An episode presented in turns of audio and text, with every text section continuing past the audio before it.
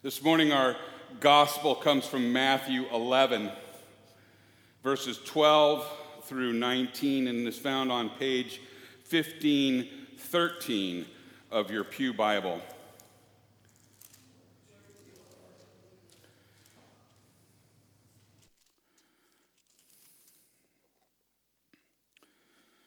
Matthew records chapter 11, verse 12 through 19.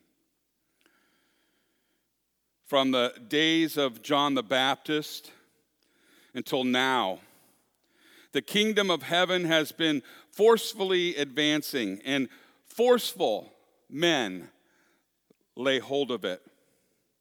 For all the prophets and the law prophesied until John. And if you are willing to accept it, he is the Elijah who was to come. He who has ears, let him hear. To what can I compare this generation? They are like children sitting in the marketplaces and calling out to others. We played the flute for you, and you did not dance. We sang a dirge, and you did not mourn. For John came neither eating nor drinking, and they say, He has a demon. The Son of Man came eating and drinking, and they say, Here is a glutton and a drunkard, a friend of tax collectors and sinners. But wisdom is proved right by her actions. This is the word of the Lord. Praise to you, O Christ. You may be seated. Will you pray with me? May the words of my mouth and the meditation of all of our hearts be acceptable in thy sight, O Lord, our rock and our Redeemer. Amen. In the name of Jesus.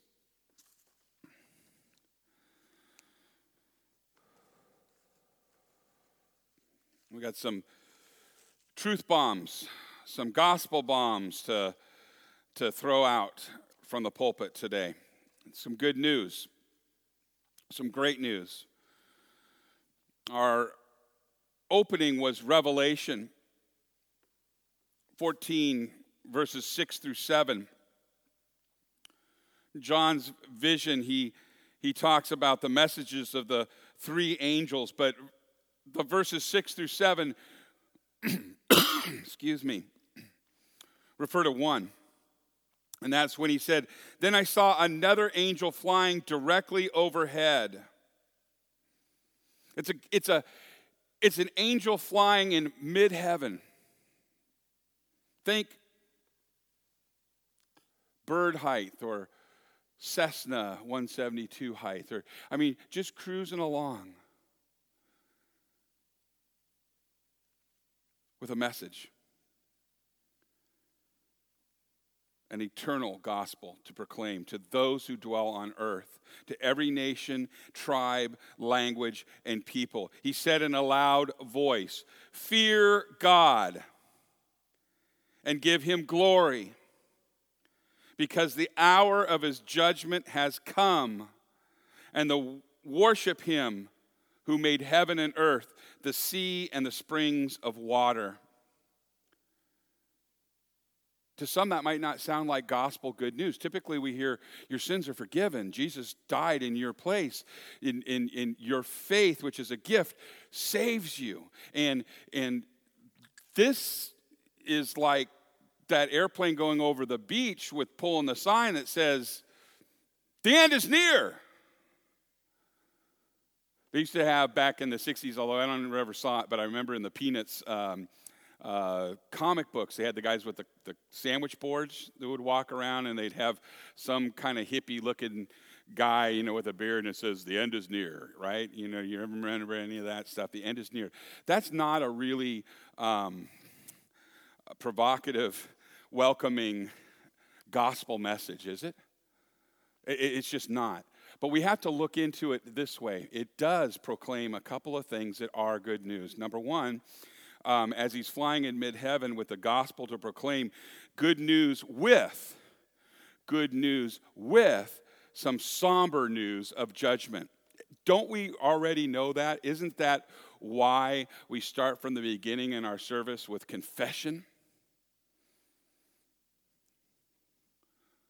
And then that's our repentance. And then absolution. Isn't that the way of the Christian's life day after day, many times during the day, as the waves sweep up on the beach? So is our relationship with our Lord of confession, of repentance, and then forgiveness of sins. You might look at it this way that this, this angel is saying, The jig is up. Today is the day, now. But John the Baptist did the same thing, and we're going to talk about him. But as we know, because of this book, this beautiful book, and don't we love the ending? We win. He wins for us. But the last book of, or the, the written book in this book is He's coming. He came like a lamb the first time. Now he's coming like a lion. So, this is good news that we read in Revelation 14, 6 through 7. But it's news that needs to be heeded and needs to be responded to.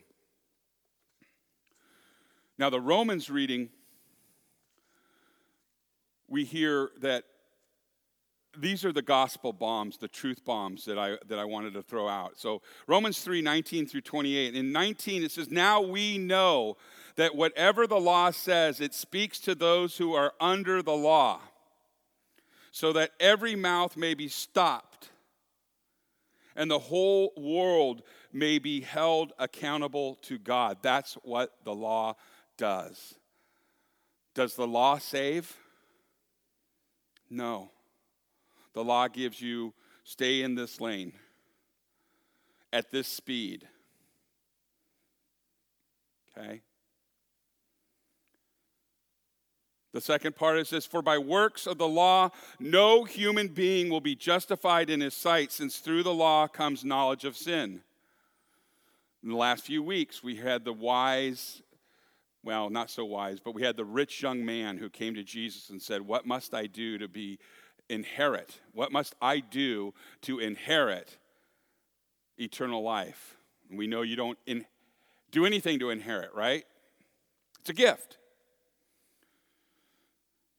So we know that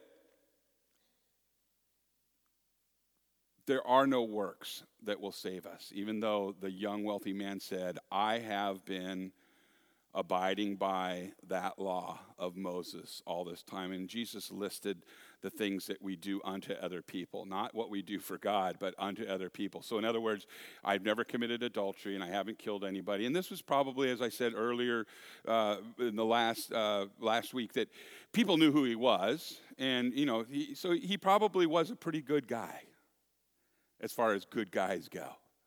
But it wasn't enough, and that's what Jesus was telling him, it, and he's telling us. It, being good, following the law the best that you can, isn't enough to inherit. You have to, you have to receive the gift. Paul continues to write after that, since we know about sin and, and the law comes to give us knowledge of the sin, that mirror, you've heard that. The law is like a mirror to look at it and you go, ooh, I do not measure up. But Paul says the righteousness of God comes through faith. The righteousness of God has been manifested apart from the law Here's another truth bomb the righteousness of God through faith in Jesus Christ for all who believe. There is no distinction. The distinction is, is this for all have sinned and all fall short of the glory of God. Again, my job as pastor from this pulpit is at the very least to tell those who hear, you need Jesus. I need Jesus because we are dead forever without Jesus.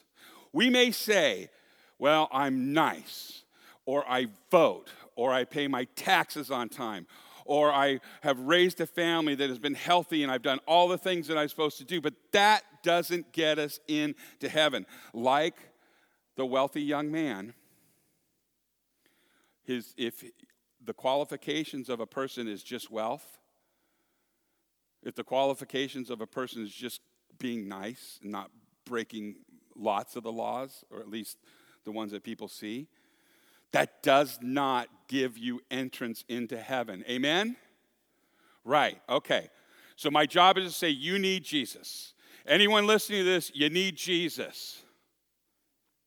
My second part of my job from the proclamation pulpit here is to say, this is what Jesus has done for you. And oh, has he done much for us? We get the word in here, excuse me, propitiation. You've heard that, I'm sure, especially when you were in confirmation class. Propitiation. Propitiation is, means that in place of, Jesus is, was our propitiation. He took our place on that cross. He took our sin upon him and he put it away forever. It's more than just he took our punishment, he gave us life through his death. That's what he did for us. Propitiation. Now, here's the thing about being a propitiation. Somebody said, well, you know, I might die for my son or my wife or something like that. Okay, it's not the same thing. A propitiation, in order for it to be effective, is first of all, the object of the propitiation. Jesus had to agree with the Father and say, yes, I do this. And the Father, who was due, owed the debt, has to say, yes this will suffice.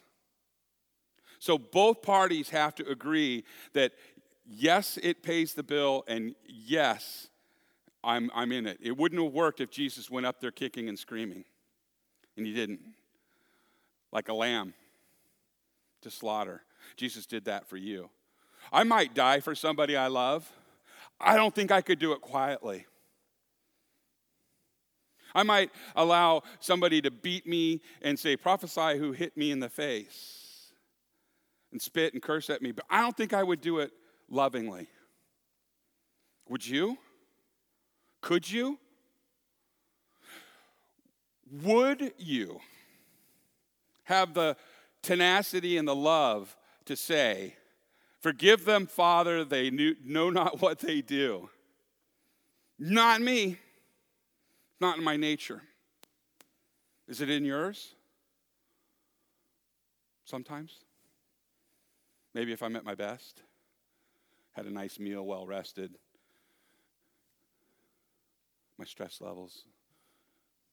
This is what Jesus does and continues to do for us.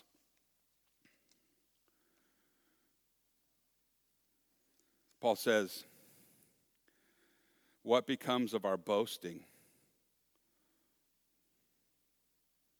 Do we boast in law or do we boast by works? He says, no.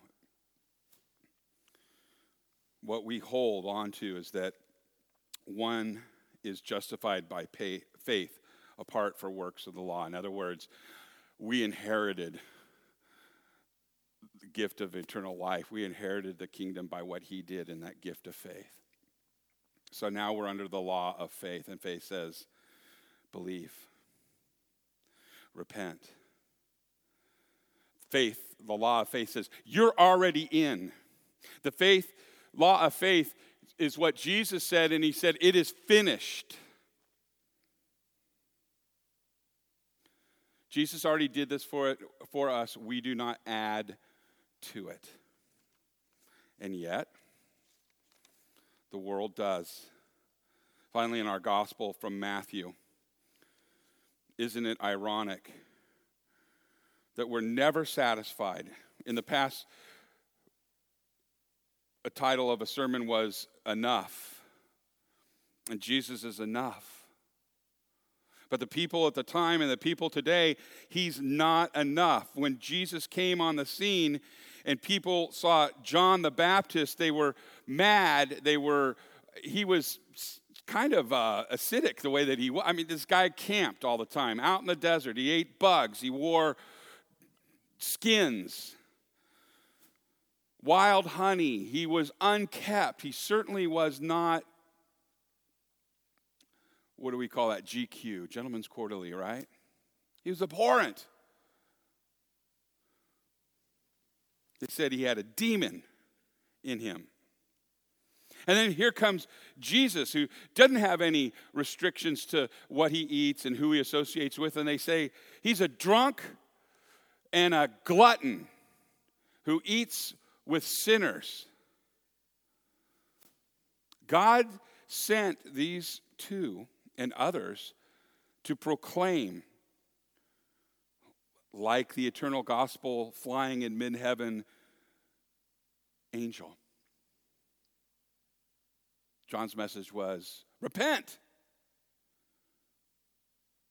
For the kingdom is near.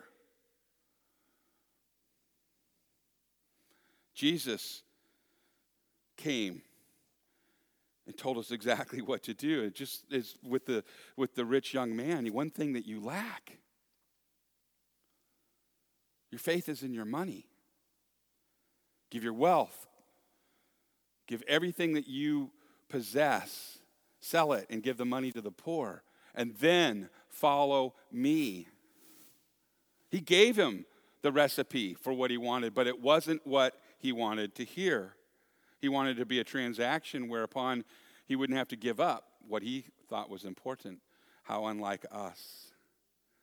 And Jesus says, What do I compare you, generation? And the generation of Jesus' day was that they had ears to hear, as we do too. They had ears to hear and opportunities to hear, but they didn't hear time and time again we, we see this the, the pharisees are questioning jesus they're questioning god the word about the word and he's schooling them not in a in an abhorrent way or a, a on top of you kind of way but he, if they just asked the right questions and he still gave them the answers in love but their intent was to kill him they had eyes to see and ears to hear, and yet they didn't respond. The pleas of John, the pleas of John the Baptist were repent of your sins. And the people couldn't escape the sound of the voice of God's messengers. And they even rejected the Lord's message. In other words, they heard the message. And in today's society, we hear the message all have heard the name of Jesus in these United States. They, like us, who are in disbelief, disapproved of the way Jesus lived. And that's why Jesus compared him to little children in the marketplace. He said, their little children are out there and they're playing a game. Did you hear that part where they're playing the flute and you know and you didn't dance and then we played a funeral dirge? Well, that's what they were doing. They're playing a game. They called to other children and said, "Come on, let's dance. We're playing a game. You know, come and play this game." And the other said, "No, I don't want to play that game. Let's play funeral game." And so then they played the funeral dirge and and they didn't even get up and dance to that. They didn't want what was being offered they're impossible to please. Impossible to please. And some are impossible to please this day. However, the good news is this is that as we read in here that, that wisdom proves herself. Jesus' words that he proclaimed were proven as well. Yes, Jesus ate and drank with sinners. When he came here, he said, I didn't come for the good people, I came for those that are sick. came for those that need Jesus. You need Jesus. I need Jesus. They needed Jesus. And the second part of his sermon from the pulpit as he walked around the land was this is what Jesus has done for you. And he reminds them through Old Testament what has been done, how the people have been delivered, the prophecies that were coming. All along, somebody in the wilderness was saying, He's coming. The voice crying out in the wilderness, He's coming. And Jesus is here saying, This is what has been done. He lived a sinless life, didn't he? So that when people pointed at him and said, He's a drunk, he's gluttonous, they couldn't pin that on him. It wasn't true. They couldn't point to a single sin he committed. In fact, in order to have him killed, they had to get false witnesses in what was tantamount to a kangaroo court at night, didn't they? He was without sin, right? They had to make it up. His life spoke and proclaimed what he was all about. He went on doing good in all of the land. And then we get back to John the Baptist. John the Baptist has been crying out in the wilderness Behold, the kingdom is near. There's one coming. I can't even tie his sandals, right? Can't even put his flip flops on him. And even John the Baptist, after Jesus had said, Of man born of woman, none is greater than John the Baptist, but John the Baptist is about to lose his head and he calls for his disciples to go and talk to Jesus. And Jesus answers him here like this He says, Tell John that the sick are being healed, and that demons are being cast out, and the deaf hear, and the blind see, and the lame walk. That's what Jesus was doing. He was healing people. He was giving them gifts they didn't deserve.